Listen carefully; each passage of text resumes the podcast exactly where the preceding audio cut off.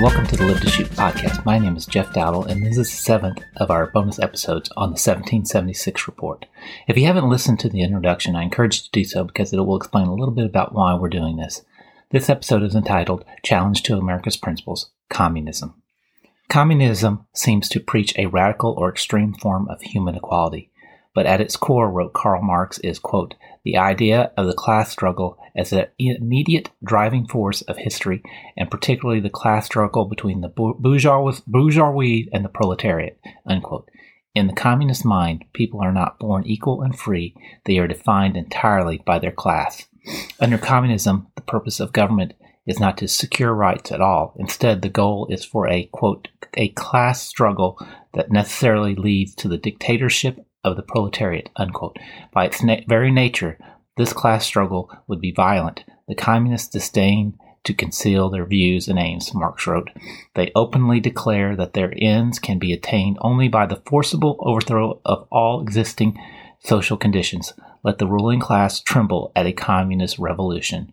This radical rejection of human dignity spread throughout most much of the world. In Russia, the bloody Bolshevik Revolution during World War I established the Communist Soviet Union. Communism understands itself as a universalist movement of global conquest, and communist dictatorships eventually seized power through much of Europe and Asia and significant parts of Africa and South America. Led by the Soviet Union, communism even threatened or aspired to threaten our liberties here at home.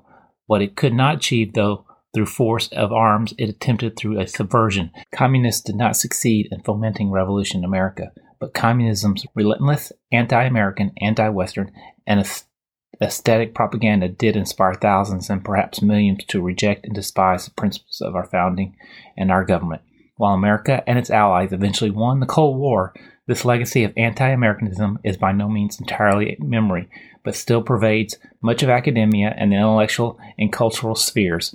The increasingly accepted economic theory of socialism, while less violent than communism, is inspired by the same flawed philosophy and leads down the same dangerous path of allowing the state to seize private property and redistribute wealth as the governing elite see fit.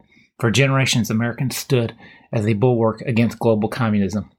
Our Cold War victory was owing not only to our superior technology, economy, and military.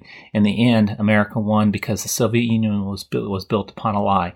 As President Ronald Reagan said, quote, I have seen the rise of fascism and communism but both theories fail. Both deny those God given liberties that are the inalienable rights of each person on the planet. Indeed, they deny the existence of God. Unquote. In our next episode, we will talk about racism and identity politics.